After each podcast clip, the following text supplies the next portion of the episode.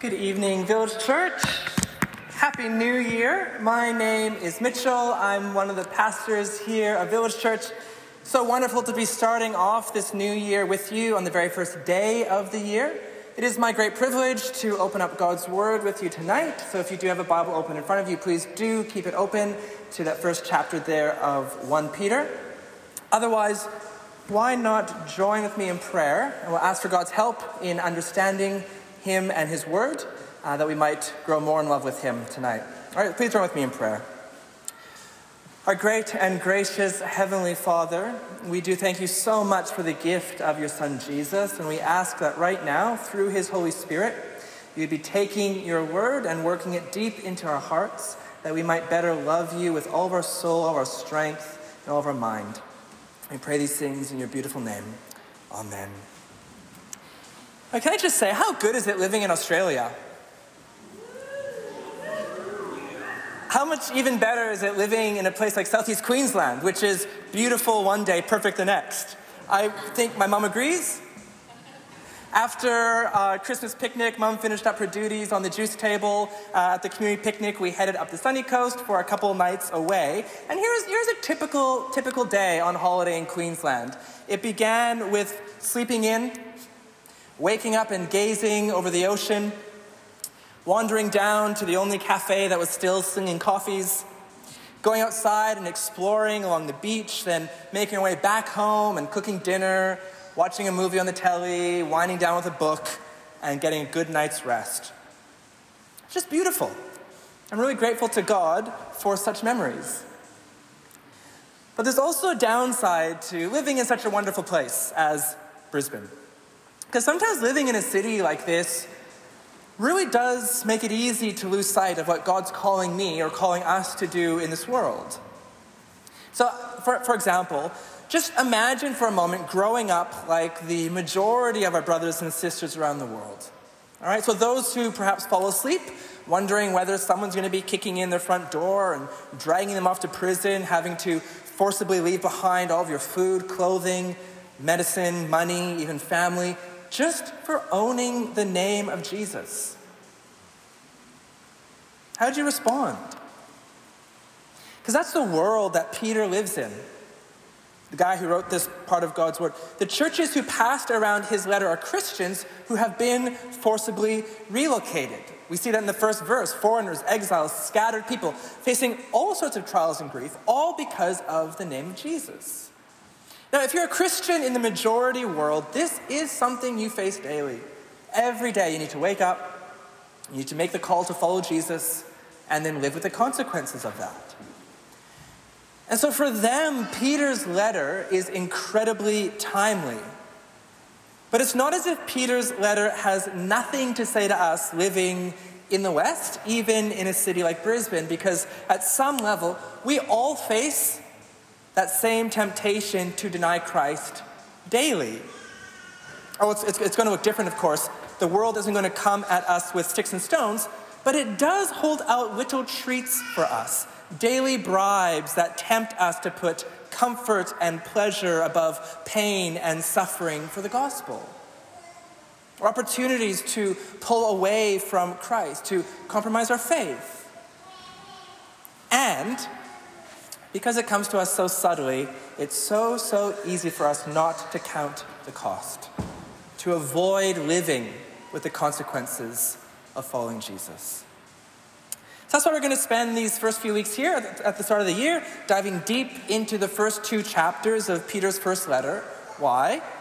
Because at the start of this new year together, we want to train ourselves as a church how to live as God's people in a world that's ultimately not our home.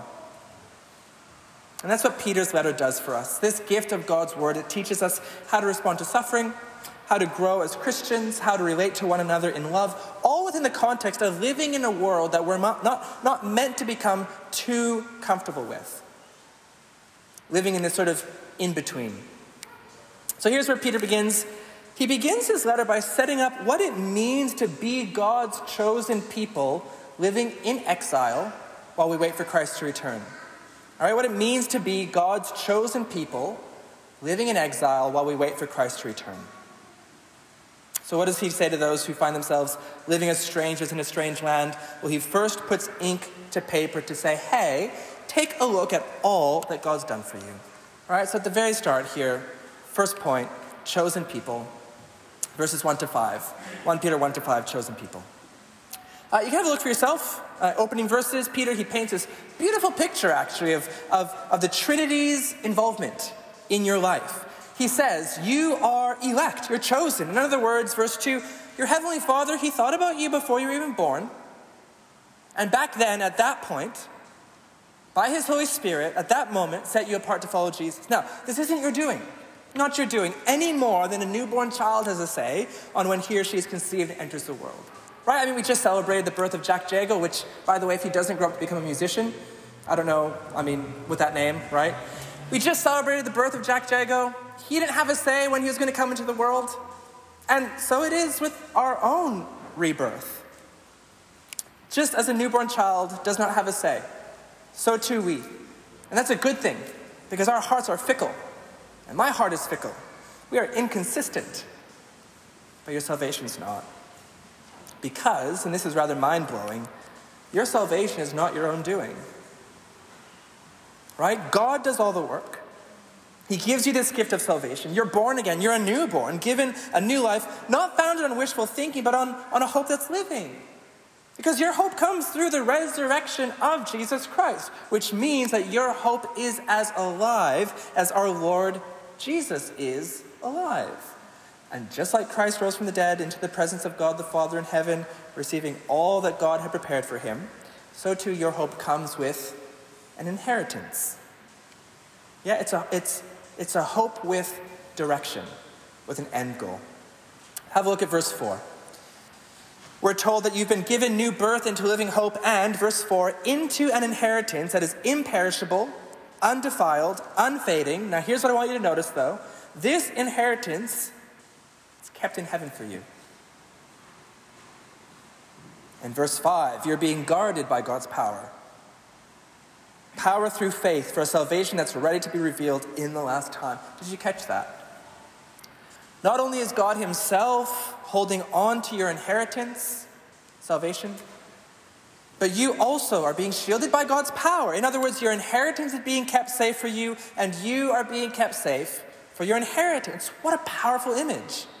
God the Father is holding firmly onto your inheritance with one hand and holding firmly onto you with the other, keeping both safe until Christ is revealed on the last day. There's nothing random about you. You're God's elect. There's nothing arbitrary about your existence. You've been chosen by God. There's nothing that can separate you from God's love and salvation. God Himself is shielding you for a greater purpose in the future. Avils, do you see, do you be, are you beginning to see what this means for us? At the very least, it means we need to consider more carefully how God views us. Right? For example, over the last decade or so, plus or minus, um, identity politics have really captured the heart of society. So, that is, people creating these sort of micro world views or political agendas based on very particular race or, or, or social class or sexuality, etc. But what we see here is that our primary identity does not come from within but outside ourselves. It's ultimately an identity that's shaped by how God sees us. That is, we are His chosen people, whom He has carefully selected, brought into relationship with Himself. And this across all ethnicities, right? All social backgrounds, sexual orientations, religious upbringing, nationality, gender, or any other category that we might use to sort of define ourselves and, and create pathways into this world for ourselves. We are supremely God's people, supremely chosen and elect. That's our identity. That is who we are. That's what Peter's doing here at the start of his letter. Like he actually wants you to wrestle with this truth, to, to grapple with it and, and, and, let it sink in. And that's why that's what he's saying in the opening of verse 6. He says, You rejoice in this. In this you rejoice. In everything I've just said. But then at some point we need to get out of our heads and really let this sink down into how we live out our lives, how it is that we continue to follow Jesus faithfully in this particular time, particular context that God's placed us in. And that's kind of where Peter goes next in Act 2. So he puts his finger on what it looks like to live as exiles in this world. So, number two, living in exile. This is verses 6 to 12, right? From verse 6, living in exile. Now, let me ask what would happen if you dropped this truth into the lap of the church of Pontus or Galatia or Bithynia? See, there is a sense in which everything I've said up until now, it's really great news for us, but it certainly takes on an added dimension when you consider what this means for those who are suffering under persecution. Because that's the pointy end for Peter in all of this that life is hard. Life's hard. And when we suffer for the name of Christ, our tendency is to think, is God even here? Does he even care about me? Can I put it to you that what God's wanting to do here tonight is to get you to feel the hope that his good news brings and to let that hope transform your present circumstances? See, if you know you're chosen by God, given new birth, shielded by the power of His Holy Spirit, then suffering is able to become a temporary period of refinement for what's to come. Look how Peter unpacks this from verse 6. He says, You rejoice in this, you rejoice, even though now, for a short time, if necessary, you suffer grief in various trials, so that the proven character of your faith, which is more valuable than gold, though perishable, is refined by fire, may result in praise, glory, and honor at the revelation of Jesus Christ. Now, does this mean that Christians don't feel the pain of grief or hardship? Absolutely not. But it does mean that the residue left behind by the fires of suffering is a faith that brings glory to God. Why? Well, it's because it's a faith that stood the test of time. It's a faith that's found to be the real deal. So I, I remember catching up with an old college friend, this was years ago, and he is also a pastor, and early on in his marriage, his, um, well, his wife just up and left him. And as we sat in the upper room of this uh, local cafe of mine, I asked him, How have you managed this all? And he said, There are things we can only learn through suffering.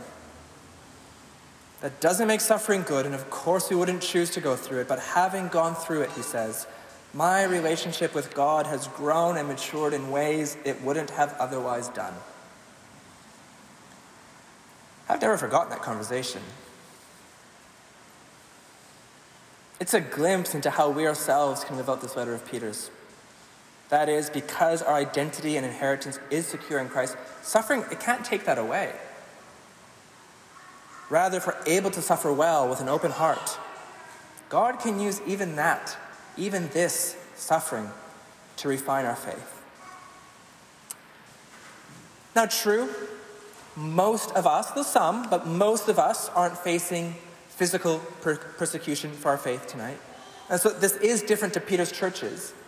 But I think you'd agree that every setback for us, every grief, every unmet expectation is a temptation to pull away from Christ, isn't it? And so when we stick close to Him, trusting Jesus even in the pain and confusion, we're learning how to live as God's people in a world that's ultimately not our home. Or to put it in the words of Peter himself, verse 8, though you've not seen him, you love him. Though not seeing him now, you believe in him. You rejoice with inexpressible and glorious joy because you are receiving what? The goal of your faith. And what is the goal of our faith? The answer, the salvation of your souls. Salvation of your souls. All right, so let's recap. In Act 1, we saw how we're chosen people who, in Act 2, are living in exile. What's the context for our lives? That is, how, how are we meant to approach our life as followers of Jesus? Well, this brings us to our final act tonight between two worlds. In other words, we are chosen people living in exile between two worlds. Last point for tonight between two worlds from verse 13. Now, It is good and fine to say that we live as exiles through faith, but what does that look like practically? How are we meant to conduct ourselves while living between these two worlds, between heaven and earth, between the now and not yet? Well, once again, this is something that begins in the mind. Listen to Peter one last time tonight. Therefore, so here's, here's Peter's application. Therefore, verse 13, with your minds ready for action, be sober minded. What does that even mean? Well, it's all about evaluating things correctly, seeing clearly, not having a mind that's spiritually numb with intoxicating influences. That's what we're meant to do with our mind, to sober it up. Why? So that you can set your hope completely Set your hope completely on the grace to be brought to you at the revelation of Jesus Christ. Village, this is what it all amounts to. here's Peter's first command. You might even say, here's, here's the first command we see in God's word this year. And it's this hope fully. Fix your hope completely. Right?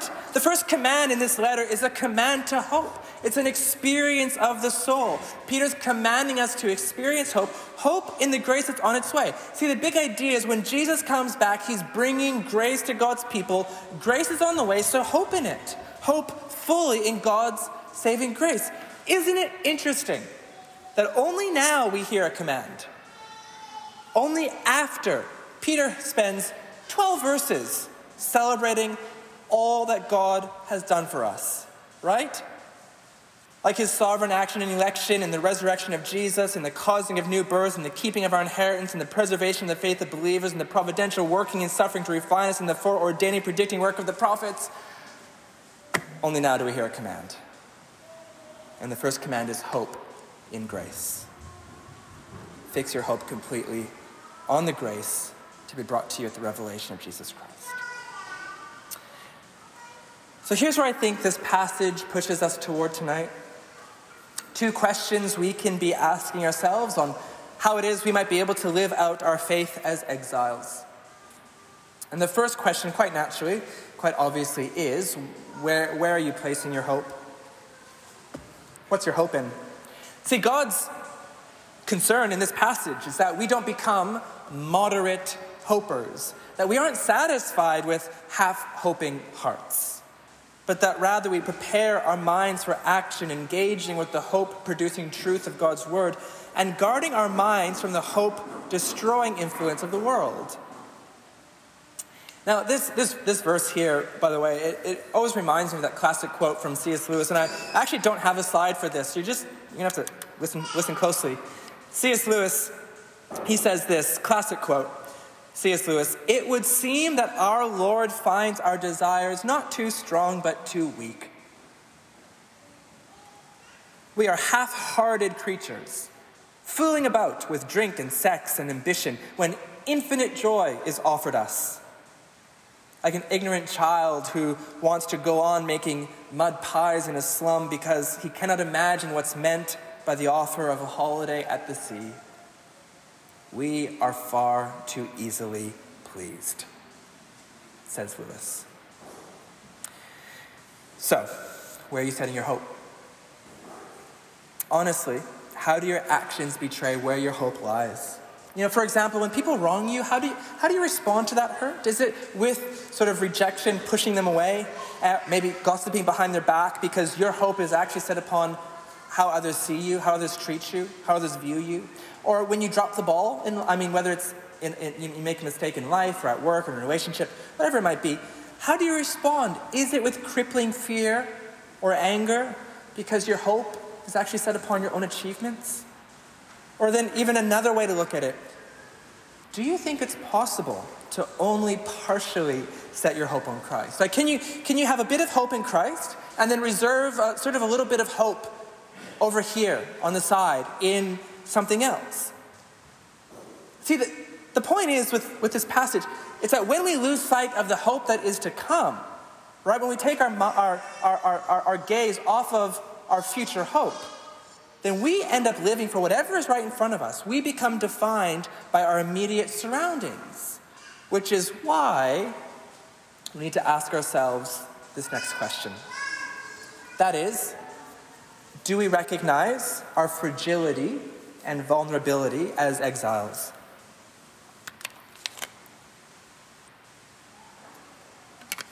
Do we recognize our fragility and vulnerability as exiles? See, part of being alert and sober minded is about being self reflective, about being honest with where we find ourselves. It's about knowing what our struggles and weaknesses are, and then putting up spiritual boundaries, as it were, so that we don't rush headlong into foolish situations that we know are going to be pulling us away from Jesus. Because knowing who you are is the best way to get to where Jesus wants to take us. It begins by knowing who we are. And so, on a day like today, where it's actually culturally acceptable to face yourself in the mirror and ask who you want to be this year, how many of your New Year's resolutions include habits or disciplines that will sober up your mind? You know, I'm, not, I'm not opposed to you know other resolutions like you know exfoliate more or you know grow a mullet like your pastor. But honestly, are we setting up resolutions today, this week, that will help strengthen your heart to keep following Jesus faithfully? See, for some, it might actually be going sober, like literally doing away with those sorts of um, coping mechanisms that you know only end up leading you down dark paths. For others, this is, I know, a touchy one, hard to face, but maybe it is pulling back from that relationship you know probably isn't good for you. The one where you kind of always find yourself in compromised situations. Or then, more positively, maybe it's walking out today with our new Bible reading plan letting the truth of God's word rewire your identity. Or for some here, you know, it's, it's just, it's time now for you to seek out an older brother or sister in the faith, ask them to catch up with you, read the Bible, pray, share your life, right? Or for you to be that older brother and sister, turn around and, and seek someone out younger in the faith in, in Village Church this year. Whatever it is, as exiles, we need to recognize that we're fragile and vulnerable in this world and that unless we are wisely navigating it together, what hope do we have? But then there's a second aspect to this, isn't there? You know, I always find it curious how it is God can command us to hope. Hope seems like such a sort of visceral, circumstantial feeling. How can you command hope? Then I guess in my own life, I remember New Year's Eve last year. I'm not being silly, I don't mean yesterday, I mean literally last year, 12 months ago. I was standing on a rooftop, some incredible friends, having just eaten the best feast of my life. We're in West End. Uh, reflections of the fireworks are sort of lighting up the high rise windows around me.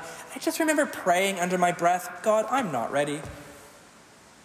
I don't think I can face this next year.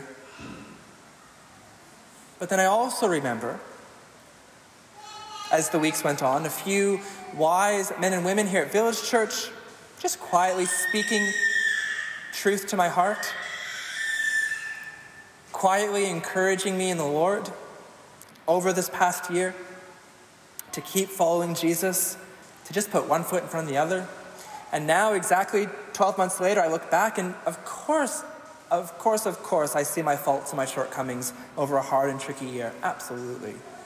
But I also see God's infinite grace in my life right? Feeding me just enough hope day by day to make it through. And then near the end of the year, an outpouring and the sending of so much family, so many old friends, some pretty exciting new ones too this year that have kept me marching forward step by step. And so then maybe that's you. Not ready to face this year, not wanting to step into 2023, but as a reminder, God does not give us a lifetime supply of grace and then send us out into the world. That is, if you're looking down the long, dark tunnel of another year, and you're thinking to yourself, if this is how the year is going to be, I cannot possibly imagine sticking faithfully with Jesus. Well, no, you can't, actually. Nobody can imagine it. But the good news is, God never asks you to. See, God's promise to us is not, here's a lifetime supply of grace, now go live faithfully. Rather, God gives us His grace, He upholds us in His presence one day at a time. One day at a time. Do you see this passage? It opens with the hope that comes from being chosen by God, and it ends with the hope that comes from Christ Himself being chosen for us. Because lest we forget, Jesus Himself was an exile, wasn't He? left his home in heaven, came into the world to live as a foreigner, right? As an immigrant, live in a world that wasn't his home. He suffered greatly. He was rejected, was maligned, was beaten and mocked, and yet he was chosen by God. And so are you. In our life, it's actually patterned after Jesus' life. He carved a path from the outside to the inside. Yeah, from suffering to glory, from rejection of men to the right hand of God. And friends, that's where you're going to, if your hope is in the Lord Jesus. So, it's a new year. It's a new day today. And I'd ask Village that this is where you'd be placing your hope this year. That we would hope in that, in the future glory that's to come, in the saving grace of Jesus now. That we would set our hope completely on the grace that is to come. Please allow me to pray for those things now, and then we'll wrap up with a final song.